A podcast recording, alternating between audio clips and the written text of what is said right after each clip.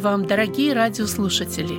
Вы слушаете радио Зейкинсвелле «Волна благословения». Сегодня мы продолжаем серию проповедей по посланию к евреям, говорит Андрей Павлович Чумакин, пастор Церкви Спасения. Вот эта часть, которую мы будем рассматривать, 10 стихов, с 30 стиха по 40 стихи 11 главы, можно назвать эту часть «результат веры». Мы касались многих моментов, о которых говорит апостол Павел в этой 11 главы, главе. И вот, подходя к концу этого рассуждения, э, возникает вопрос, какой результат веры? Чего достигает человек, когда он верит, когда он верный? Что получает он в жизни своей? Каков результат веры или какая награда, которую Бог даст человеку, который э, живет и верует в Него? И прежде чем мы коснемся текста, давайте мы Коснемся еще некоторых моментов, а, возвращаясь к контексту, поскольку у нас был некоторый перерыв, чтобы нам вспомнить, о чем же это послание. И мы с вами говорили, что послание евреям, оно написано к евреям, которые уверовали в Иисуса Христа, которые получили возрождение, которые верили в Господа, но по причине гонений, которые начинают возникать и со стороны э, народа, со стороны братьев, со стороны евреев, которые не уверовали, и со стороны римлян начинаются притеснения, гонения, и эти христиане стояли перед опасностью отойти от Иисуса Христа, вернуться в иудаизм, вернуться к тому, откуда они вышли. И вот апостол Павел пишет это послание, в котором он показывает Иисуса Христа. Он говорит, главное, мы имеем первосвященника. Это самое главное – первосвященника, который восел на престоле, одесную Бога.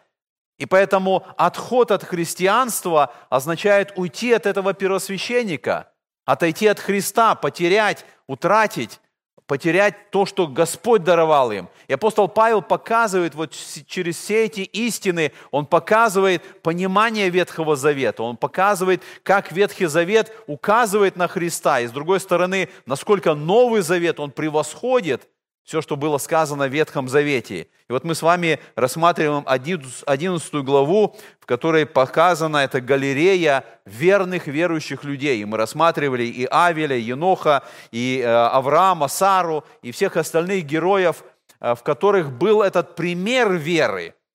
Пример не просто потому, что они верили, они тоже были в трудностях, у них тоже были различные переживания, но они остались верными Богу.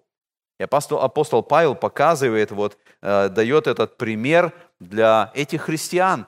У них, как я сказал, была опасность от падения, опасность отступничества. И поэтому, когда мы смотрим вот на контекст, когда апостол Павел в 10 главе говорил об отступничестве, и потом он будет дальше говорить в 13 главе, но вот в середине этих рассуждений об опасности отступления от Бога, он как раз говорит эти мысли о истинной живой вере – о том, чтобы не отступить от Бога, нужно верить, нужно доверять Богу, нужно быть твердым. И вот все эти примеры Ветхого Завета, которые приводятся апостолом Павлом, они показывают, они являются этой иллюстрацией для христиан, которые находились в это время вот в том положении, и для нас сегодня всех.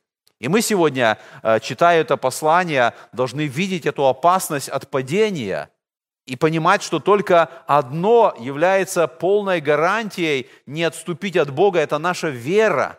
Когда мы держимся Бога верою, доверяем Его обетованиям, знаем, что что бы ни происходило вокруг, Господь остается верным, и это гарантия того, что мы останемся верными Господу.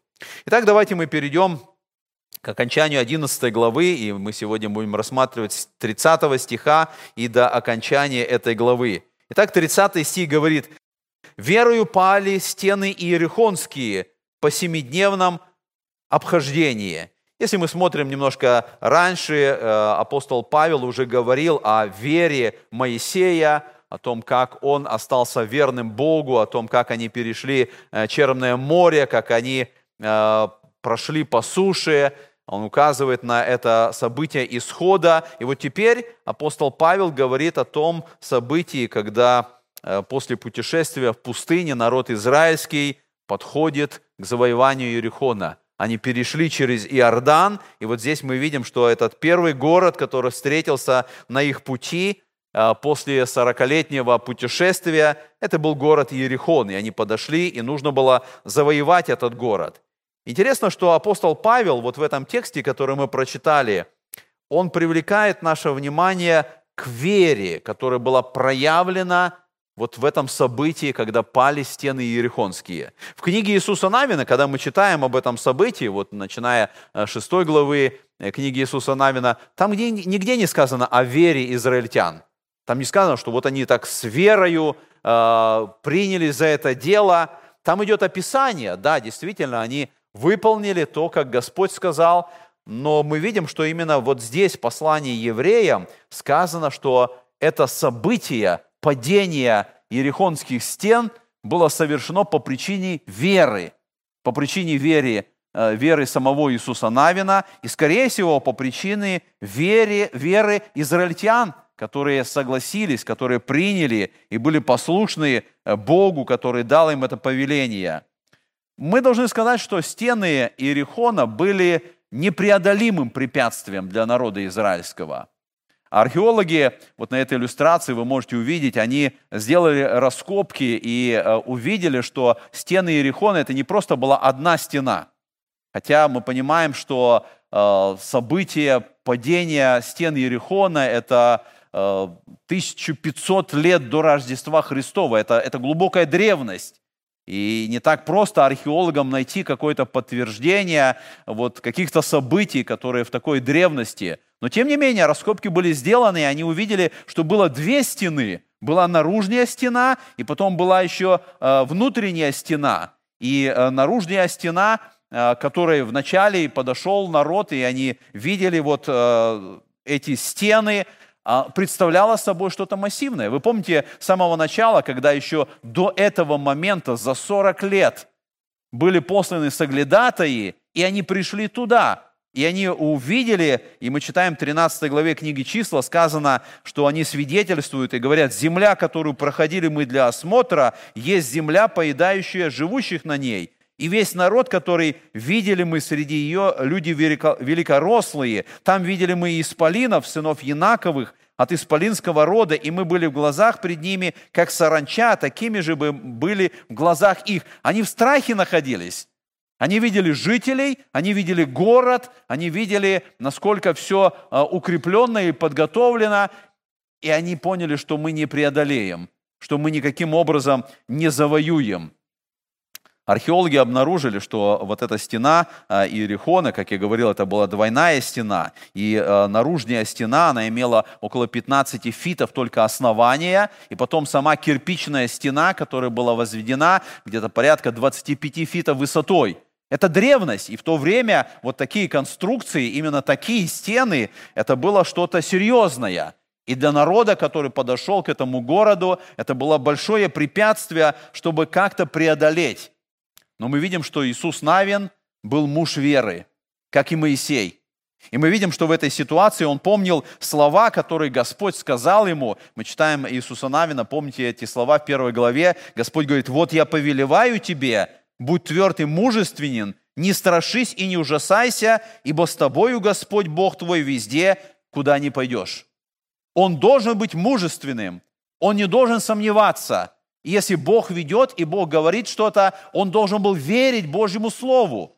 Если Бог повел их и провел через Иордан, и мы помним, что Иордан тоже расступился, и народ прошел по Иордану, посуху, то и здесь Господь дает обетование, что и эти стены Иерихона а, не будут препятствием.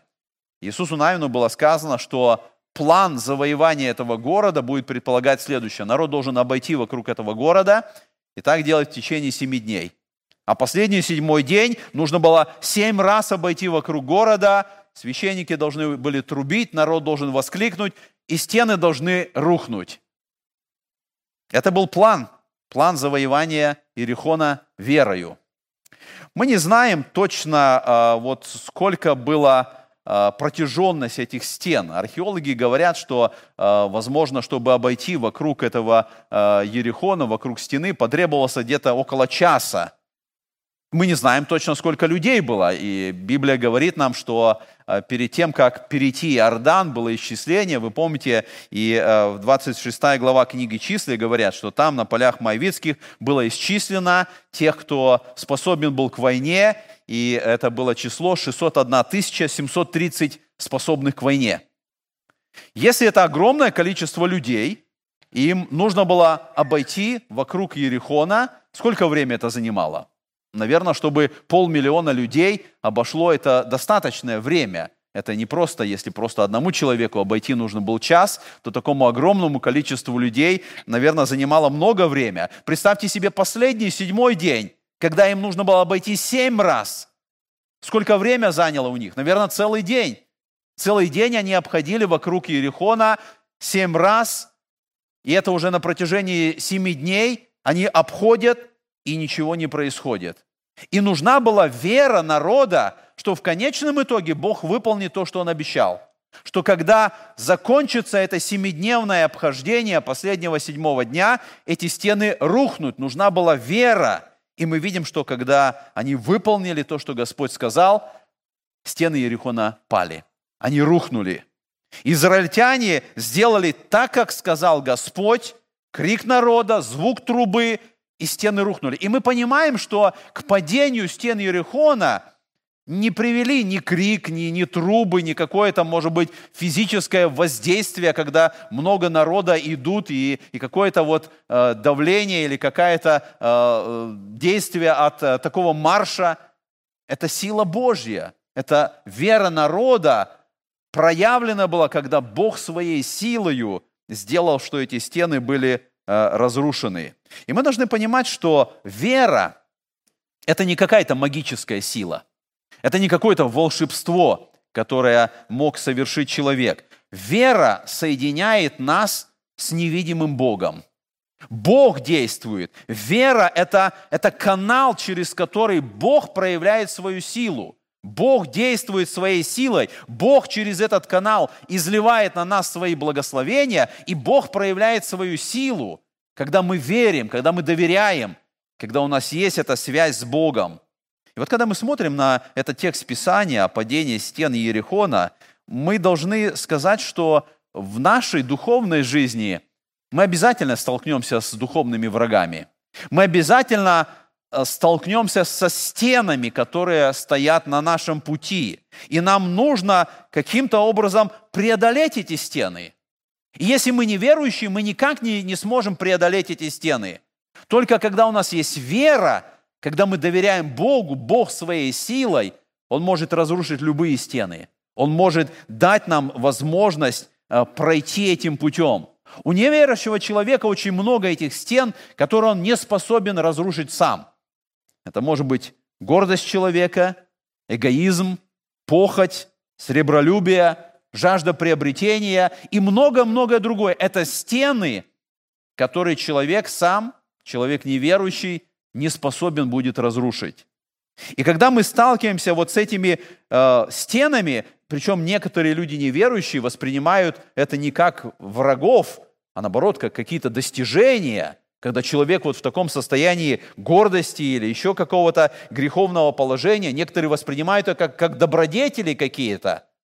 Но Писание показывает, что это те стены, которые нужно разрушать, которые Бог желает, чтобы были разрушены в нашей жизни.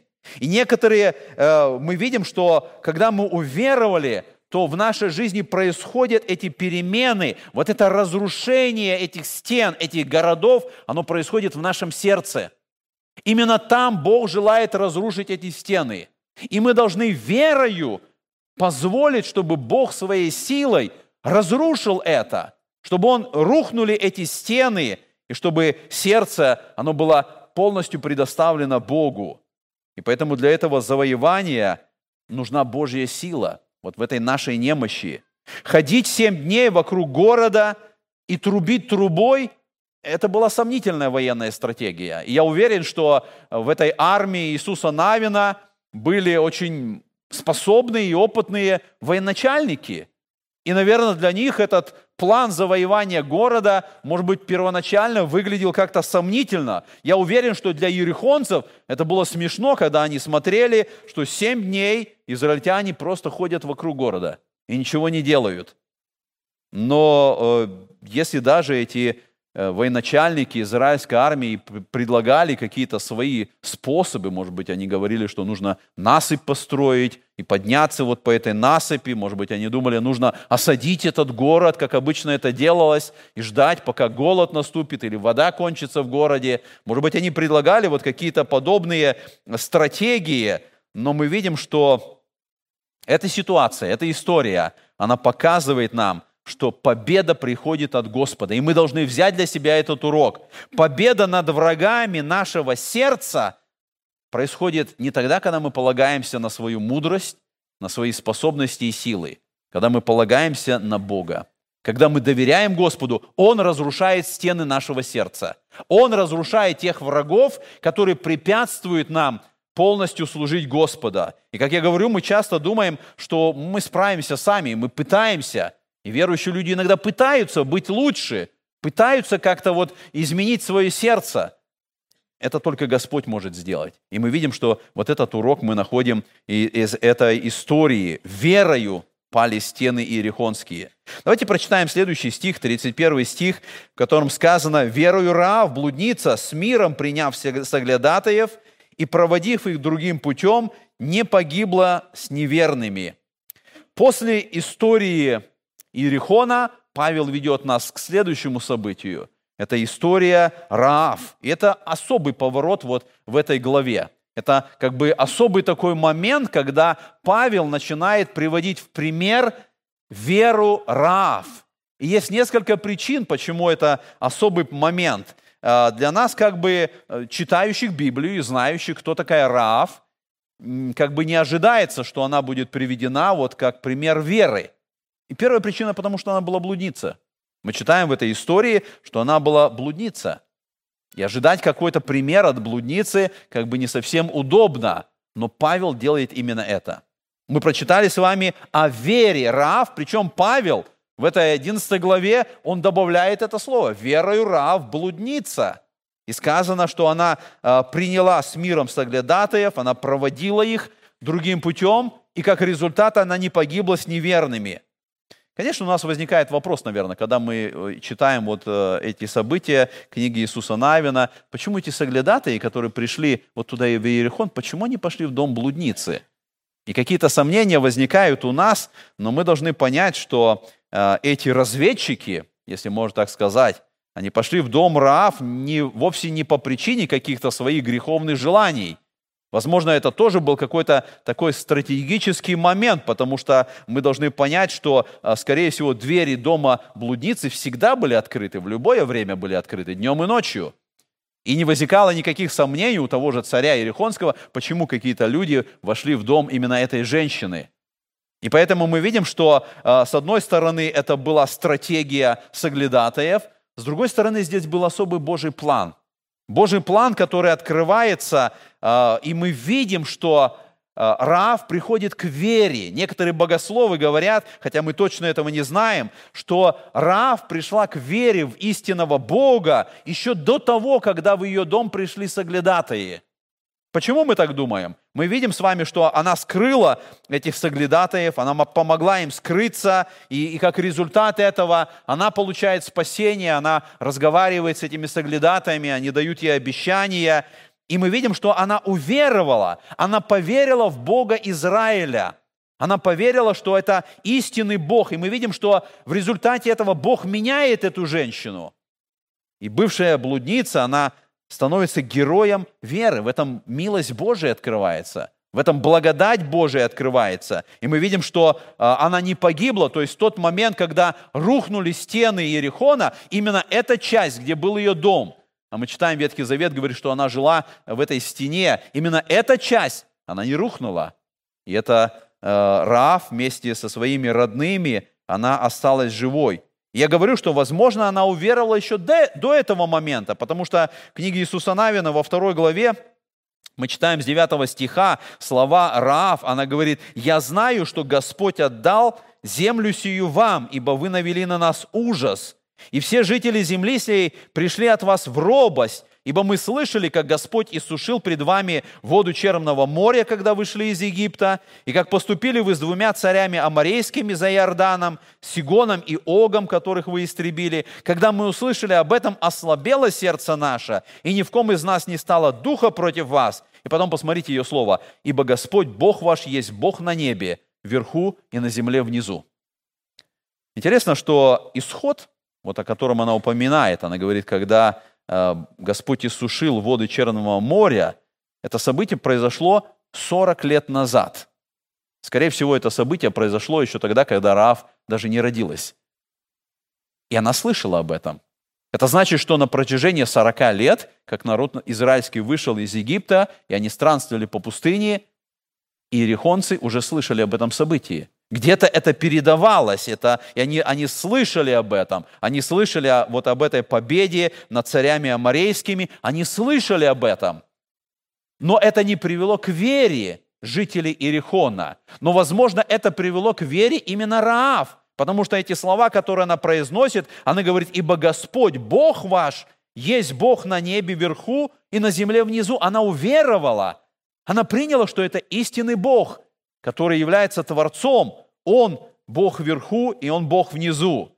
И поэтому мы видим, что она получила спасение верою. Она получила освобождение и не погибла. Наверное, вот в этом э, подтверждаются слова, которые Христос сказал. Мы читаем в 21 главе, помните, когда Он беседует с фарисеями, Он говорит, «Истинно, истинно говорю вам, что мытари и блудницы вперед вас идут Царство Небесное». И поэтому, когда мы смотрим на Араав, это пример веры, хотя то, что она была блудница, как бы проблема для нас, но мы видим, как Бог меняет человека, очищает, освобождает, делает новым человеком. С другой стороны, проблема в том, что кроме Сары, вот в этой главе, это только вторая женщина, которая приводится как пример веры. И это для нас тоже урок, потому что в вопросе спасения для Бога нет разницы, мужчина это или женщина – Бог предлагает спасение, и мы видим, что Раав получает спасение. Есть третья проблема. Это в том, что она была язычницей.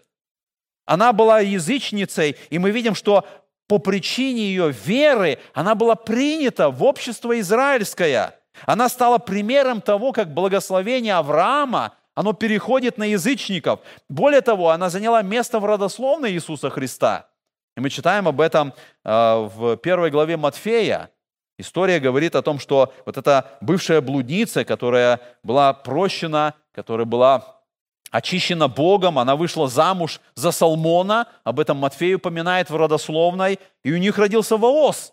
Ваос, который тоже позже женился на язычнице Руфи, и у них родился Авид, дед Давида. То есть, посмотрите, язычница, она стала примером веры, и в результате этого спасения, почему я сказал, что Божий план был именно в том, чтобы эти соглядатаи вошли именно в ее дом, и она стала вот в, этой, в этом списке родословной Иисуса Христа. И поэтому Раав, она является образом спасения самых отпавших грешников. Тех, кто находились на самом нижнем уровне отпадения, Бог предлагает спасение. И это спасение достигается верою так как уверовала Раав. А с другой стороны, разрушение Иерихона и погибель всех жителей – это образ этого мира. Людей, которые не уверовали, людей, людей, которые не приняли спасение, они погибли, но Раав получает спасение. И мы читаем в Новом Завете, вы помните, вторая глава книги, э, послания Иакова, сказано, «Видите ли, что человек оправдывается делами, не верою только, подобно Ираав, блудница, не делами ли оправдалась, приняв соглядатаев и отпустив их другим путем. В этом тексте показано, что истинная вера, спасительная вера, она всегда подтверждается делами. Она всегда проявляется в жизни. Она не только приняла соглядатаев, вы помните, последствия она вывесила эту червленную веревку, как ей сказано. если ты вывесишь эту веревку, тогда ты будешь спасена. И мы видим, что она сделала это, и таким образом вот эта часть стены, где был ее дом, она осталась невредимой. И мы смотрим опять на эту историю, как рухнули эти стены, как произошло это событие, что привело вот в движение эту силу, это Божья сила. Но вера человека, она необходима здесь. И когда мы смотрим, вот опять применяя это к нашей жизни, помните, во 2 Коринфянам, 10 главе апостол Павел говорит, оружие воинствования нашего не плотские, но сильные Богом на разрушение твердынь. Ими не спровергаем замыслы и всякое превозношение, восстающее против познания Божия, и пленяем всякое помышление в послушание Христу. Вот эти две истории, которые мы рассмотрели, падение стен и спасение этой грешницы язычницы, оно показывает Божью силу. Посредством веры падают стены, посредством веры Самые последние грешники получают спасение. И в этом тексте из 2 Коринфянам Павел говорит, что оружие нашего воинствования – это не плотские оружия, оружие. Это, это не меч, это не, не автомат или не самолет. Он говорит, что у нас есть сильное оружие. Это Божья сила, которая разрушает твердыни, которая освобождает человека от греха внутри, который делает его свободным, спасенным – и мы видим, что это произошло вот в то древнее время, и это же происходит сегодня у всякого человека, который верой обращается к Господу. Мы читаем с вами дальше, и вот последующие стихи, они как раз и показывают ответ на этот вопрос, который мы поставили с самого начала. А в чем результат веры? Когда человек верит Богу, что он получает, чего он достигает, что дает ему жизнь, которая была наполнена верою – Давайте прочитаем с 32 стиха. Апостол Павел говорит, «И что же еще скажу? Не достает мне времени, чтобы повествовать о Гедеоне, о Вараке, о Самсоне, о Иефае, о Давиде, Самуиле и других пророках, которые верою побеждали царство, творили правду, получали обетования, заграждали уста львов, угошали силу огня, избегали острия меча, укреплялись от немощи, были крепки на войне, прогоняли полки чужих – жены получали умерших своих воскресшими. Наверное, знакомы вы с таким направлением заблуждения, которое сегодня по-прежнему э, продолжается как Евангелие исцеления или процветания, в котором говорится о том, что э, Бог желает сегодня э, всем уверовавшим процветания, богатой жизни, исцеления всех болезней – мы с вами смотрим на текст Писания, вот о котором говорит апостол Павел в этой 11 главе, и мы видим, что э, в послании евреям показан другой путь, которого мы коснемся во второй части вот этого стиха. Но в первой части, которую мы прочитали с вами, мы видим, что дальше как бы э, Павел перечисляет некоторых героев просто списком. Он уже не останавливается подробно, так как было до этого. У Павла, э, как у, и, и у проповедников, и у меня время уже не хватает как бы. Он говорит, не достает время о всем подробно говорить. И он просто перечисляет имена, он просто перечисляет события. И он говорит в общем, что в Ветхом Завете многие одерживали великие победы, и это было совершено верой. И Павел показывает здесь, что настоящий верующий человек – он может уповать на Господа. Он в начале, вот в этих стихах, которые мы сейчас прочитали, э, с 32 по 35, он показывает, что настоящий верующий доверяет Богу, несмотря на э, то, что происходит вокруг. И Бог благословляет верующих великим результатом, великим действием своим. Я хочу, чтобы вот в этих двух стихах мы отметили два момента, на которых можно остановиться. Первое. Бог помогает людям верующим совершать великие дела для Бога. Когда человек доверяет Богу, Бог делает его способным. Бог дает великие результаты. Бог дает великое благословение. И Павел перечисляет героев, хотя, если мы внимательны, вот он называет несколько имен, он не делает это в, хронологическом порядке. И мы видим, что здесь Гедеон идет перед Вараком, хотя на самом деле должно быть наоборот. Самсон идет перед Иефаем, хотя тоже должно быть наоборот. Давид идет перед Самуилом, хотя в истории это тоже должно быть наоборот. Мы не знаем, почему вот так вот Павел делает. Скорее всего, он просто, не имея цели, вот хронологии, он просто называет имена тех великих героев Ветхого Завета, в которых была проявлена вера. И с другой стороны, мы можем заметить, что пять первых героев, которых он перечисляет, они не были совершенны. И мы можем в каждом из них найти какие-то проблемы, которые были в их жизни. И это говорит о том, что это вовсе не говорит о том, что мы должны оправдывать свои грехи и сказать, ну если вот там у Давида что-то было или у кого-то еще было, ну если в моей жизни что-то есть, в этом нет ничего страшного. Это вовсе не так. Мы, которые получили прощение, и мы знаем Бога, мы должны стремиться к чистоте, святости, чтобы жить и жизнью своей прославлять Бога. Но вот этот список показывает, что Бог использует несовершенных людей, которые не были во всем безупречны, но их сердце было полностью, пред, полностью предано Богу. И Бог видел это сердце, и Бог видел их стремления. Это значит, что нам не нужно сегодня с вами ждать, пока мы станем совершенными, чтобы начинать служить Богу.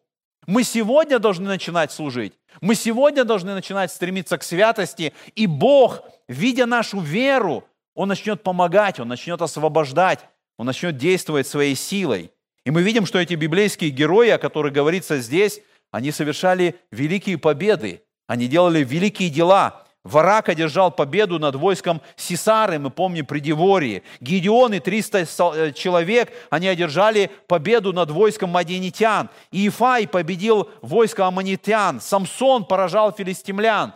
То есть они одержали великие победы.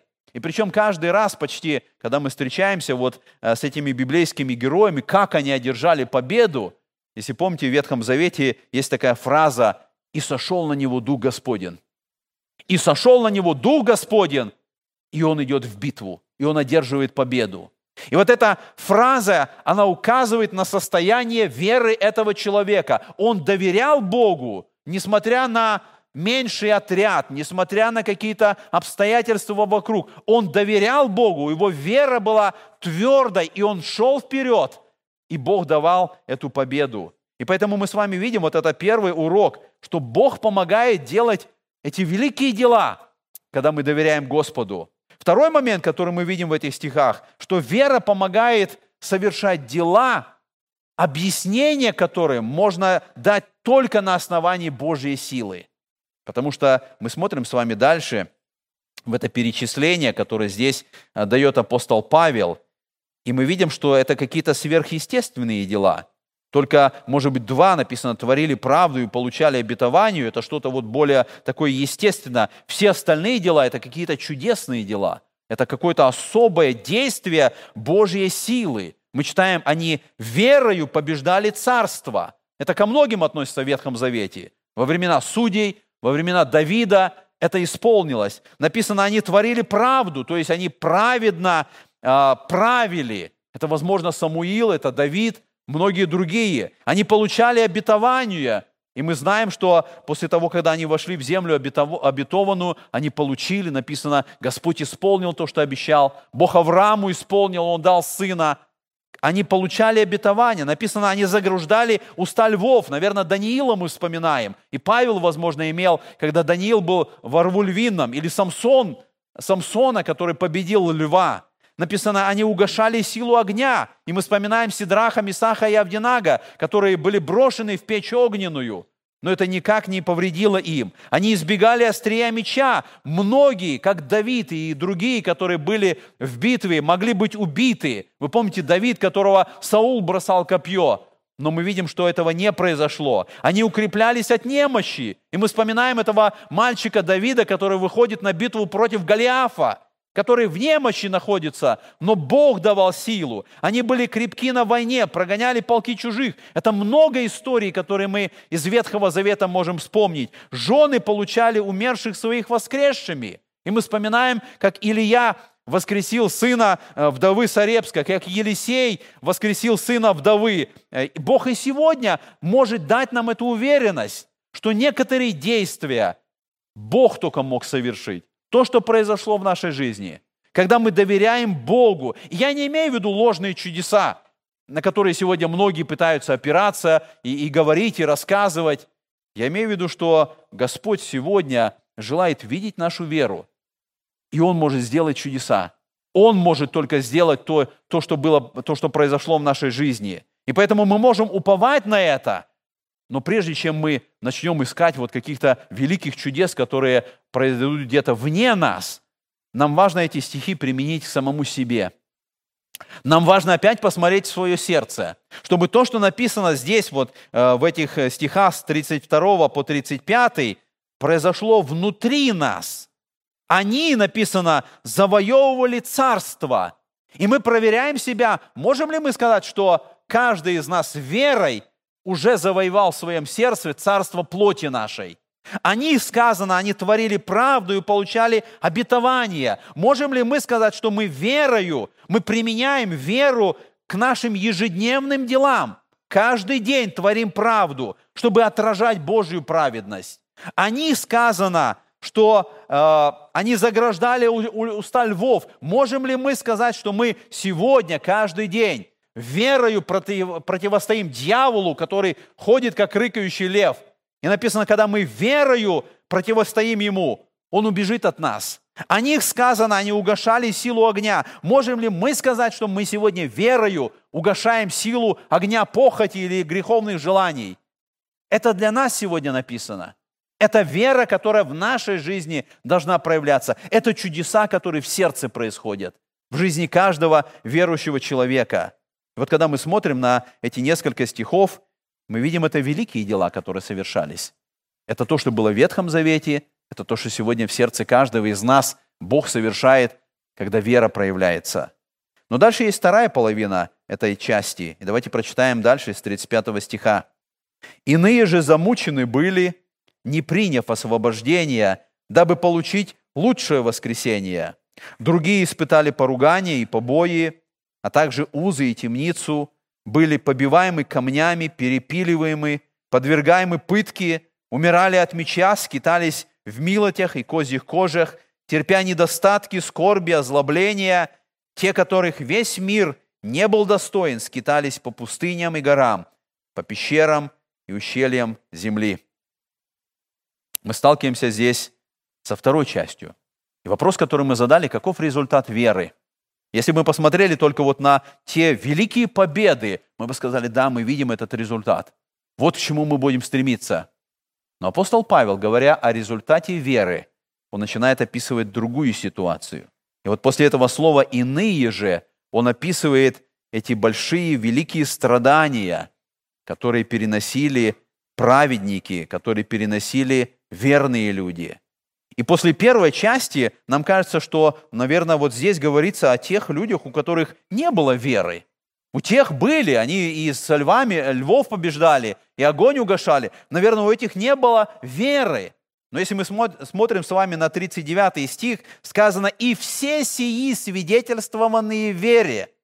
То есть Павел описывает и одну группу людей, и потом вторую группу людей, и потом он обобщает и говорит, все они свидетельствованные вере. То есть и те, и другие были героями веры. И тогда мы начинаем думать, что это за вера. И, возможно, именно у этих людей, о которых говорится здесь, была даже большая вера. Потому что необходима большая вера, когда тебя мучают, когда тебя убивают, а ты остаешься верным Господу. И это говорит нам о том, что иногда Бог не дает таких великих результатов верующим людям, которых бы нам хотелось. Не всегда Бог действует в отношении верующего человека, что у него великая победа над людьми или над обстоятельствами, которые вокруг его. Когда мы смотрим вот на то, что описано здесь, э, наверное, в отношении всех почти описанных страданий мы можем найти какие-то примеры ветхозаветной истории – мы помним, что Иеремия нес страдания, и, и по традиции он был побит камнями в Египте. Мы знаем, что Захарию побили камнями, написано, их убивали мечом. Мы знаем, что, помните, когда Илья, пророк молится, он говорит, пророков твоих убили мечом. Одна проблема, которая возникает, когда мы читаем, что были даже те, которые были перепиливаемы. И нигде в Ветхом Завете мы не встречаем какого-то такого момента, что кто-то из праведников был подвержен вот такому мученичеству, как перепиливанию. И опять же, это уже э, Талмуд говорит о том, что именно пророк Исаия был перепилен нечестивым царем Манасии. По легенде, что Исаия скрывался, и он скрылся в дупле дерева, а, а, а царь Манасия э, дал приказание перепилить это дерево вместе с Исаией, который находился внутри его, внутри этого дерева. И вот мы читаем с вами, сказано, иные замучены были. И вот это слово «замученные» – это особое слово вот в греческом языке. Оно указывает, что это были мучения посредством тимпанума – и тимпанум – это такое колесо, это вид мученичества или смерти, которое по-русски называется колесование, когда человека привязывали к большому колесу, перебивали все его кости, и он на этом колесе медленно-медленно умирал. И написано, мы читаем, что иные были замучены, и мы читаем с вами вот о различных страданиях, которые переносили праведники. И, возможно, некоторые страдания, о которых говорит здесь апостол Павел – они совершались в межзаветний период. Мы знаем, что были события Ветхого Завета, которые записаны на страницах Библии. Но было событие межзаветного периода, когда тоже было много страданий праведников из израильского народа. Возможно, некоторые гонения были при Антиохии и Епифании. Мы читаем вторую книгу Маковеев, хотя это не богодухновенная книга, но там много описано исторических моментов. И вот мы читаем с вами в шестой главе второй книги Маковеев о книжнике Елиазаре, которого царь заставлял есть свинину. И там так написано, готовясь уже умереть под ударами, он, востенав, произнес Господу, имеющему совершенное ведение, известно, что я, имея возможность избавиться от смерти, принимаю бичуемым телом жестокие страдания, а душою охотно терплю их по страху перед ним. И так скончался он, оставив смерти своей не только юношам, но и весьма многим из народа образец доблести и памятник добродетели. Когда мы читаем с вами вот в этом тексте, иные же замучены были, не приняв освобождения. То есть у них была возможность не умереть.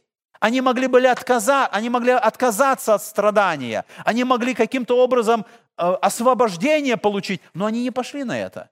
Вот этот книжник Елиазар, когда его заставляли есть это свиное мясо, и сказали, если ты это будешь делать, то мы освободим тебя от смерти. Даже были некоторые из народа, они говорили, давай мы съедим за тебя, а ты скажи, что ты съел. Он в этих словах, которые мы прочитали, он говорит, я, имея возможность избавиться от смерти, принимаю ее.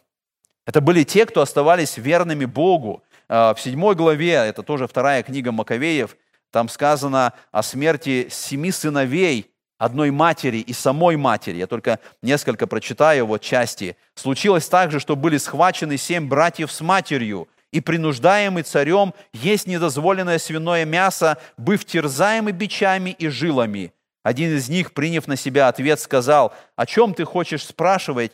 Или что узнать от нас? Мы готовы лучше умереть, нежели приступить отеческие законы». Тогда царь, озлобившись, приказал разжечь сковороды и котлы. Когда они были разожжены, тотчас приказал принявшему на себя ответ отрезать язык и, содрав кожу с него, отсечь члены тела ввиду прочих братьев и матери.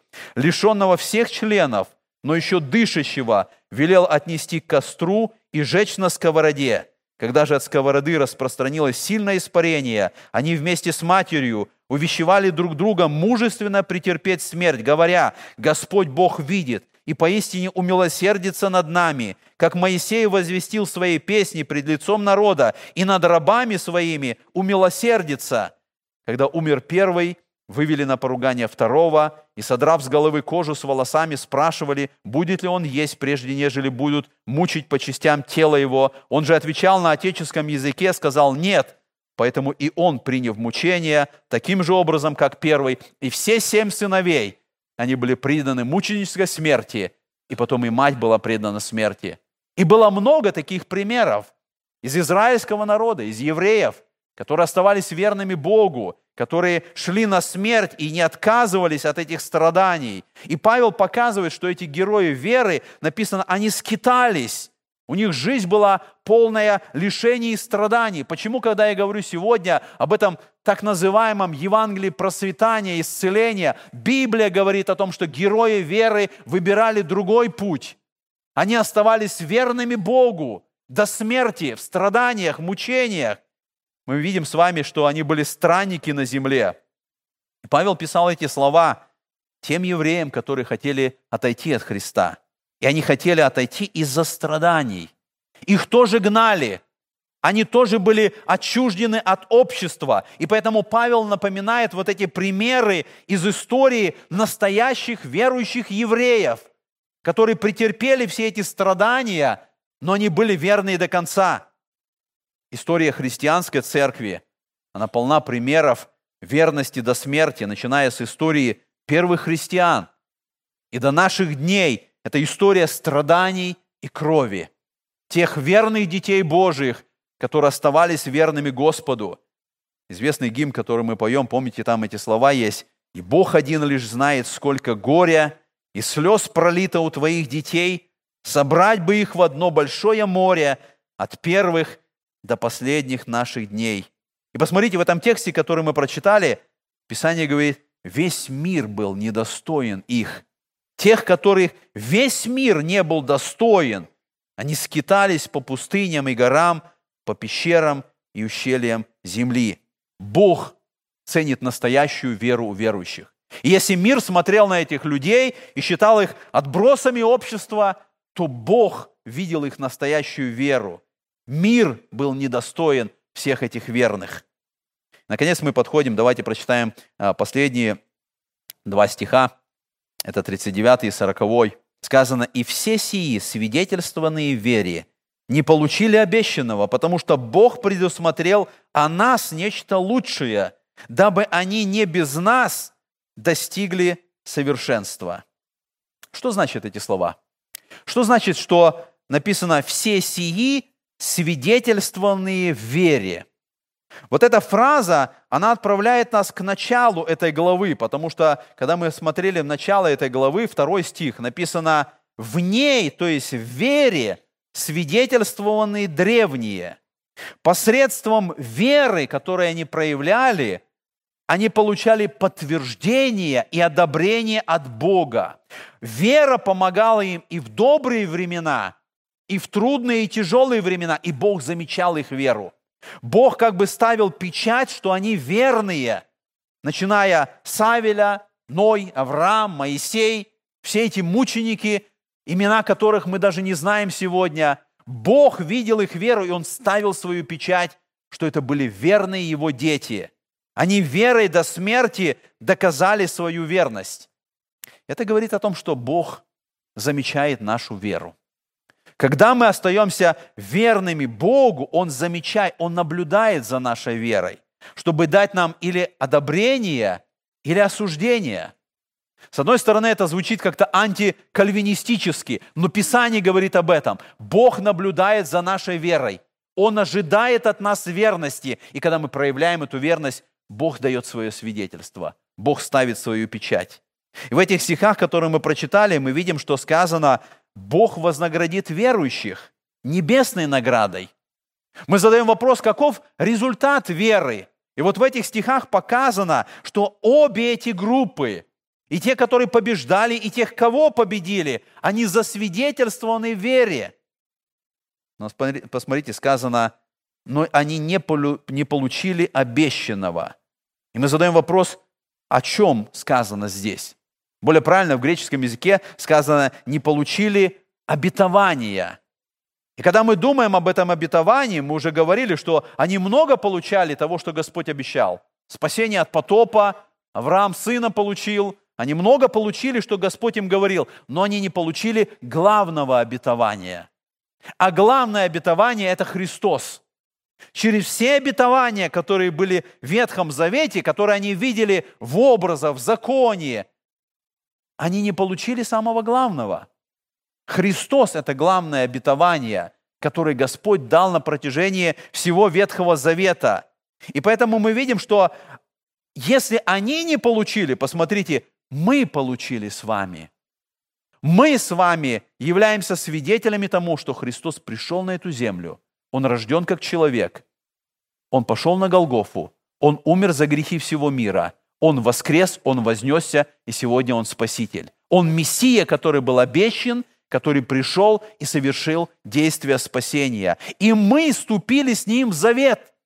Мы находимся в Новом Завете. Это значит, что мы заключили этот завет с Господом нашим. Это завет в Его крови. И мы сделали это на основании веры. На основании веры. И это, это написано лучшее.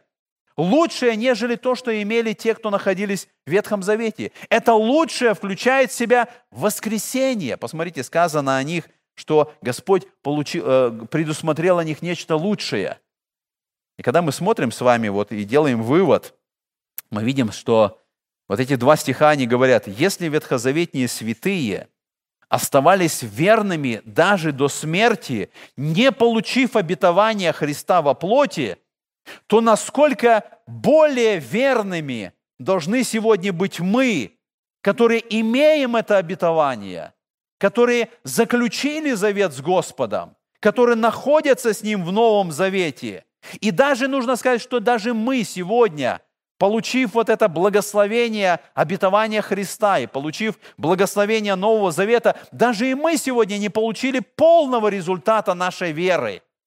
Потому что полный результат и полное благословение и полная слава откроется только в небе. Вот там мы получим эту небесную награду за нашу веру. И это есть самая настоящая награда – которое обещано верными. Это совершенство, о котором вот здесь сказано, что они не получили обещанного, они, дабы они не без нас достигли совершенства. Мы уже говорили несколько раз, что совершенство послания евреям – это особое познание Бога. И Господь, мы видим в этом тексте, показывает, дабы они не без нас достигли этого положения – когда в вечности мы будем иметь особое общение с Богом, когда мы достигнем этого положения неба. И поэтому вера сегодня, она ведет нас к тому, чтобы мы были готовы отказаться от комфорта, может быть, от какого-то удобства в этой жизни ради благословения неба, ради той вечности, которая готовится нам. И мы читаем в 8 главе Римлянам, сказано в 18 стихе, Павел говорит, «Ибо думаю, что нынешние временные страдания ничего не стоят в сравнении с той славою, которая откроется в нас». А Христос в своей Нагорной проповеди, Он говорит, «Блаженны вы, когда будут поносить вас и гнать, и всячески неправедно злословить за меня. Радуйтесь и веселитесь, ибо велика ваша награда на небесах. Так гнали и пророков, бывших прежде вас». Вера побуждает нас смотреть на Бога в любых обстоятельствах, не на людей, не на что-то вокруг. Вера вела праведников, и они достигли это. И поэтому мы видим, что верность Христу – это что-то более ценное. Это что-то более ценное даже, нежели сама жизнь. И награда вот за эту верность Господу – это небеса, которые Господь обещает нам.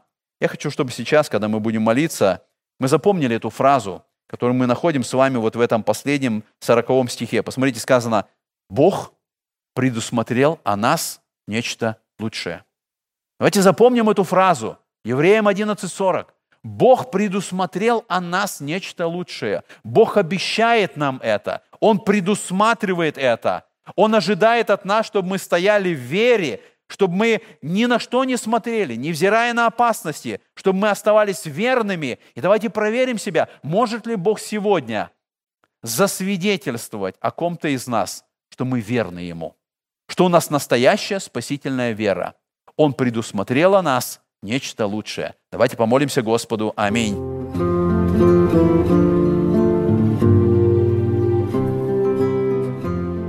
Эту проповедь вы можете еще раз прослушать в нашем приложении смартфона под русским флагом в передачах проповеди, а также на сайте Церкви Спасения salvationbaptistchurch.com. Вы слушали радио Зегенсвелле «Волна благословения», город Детмалт, Германия. Дорогие радиослушатели – мы желаем вам Божьих благословений.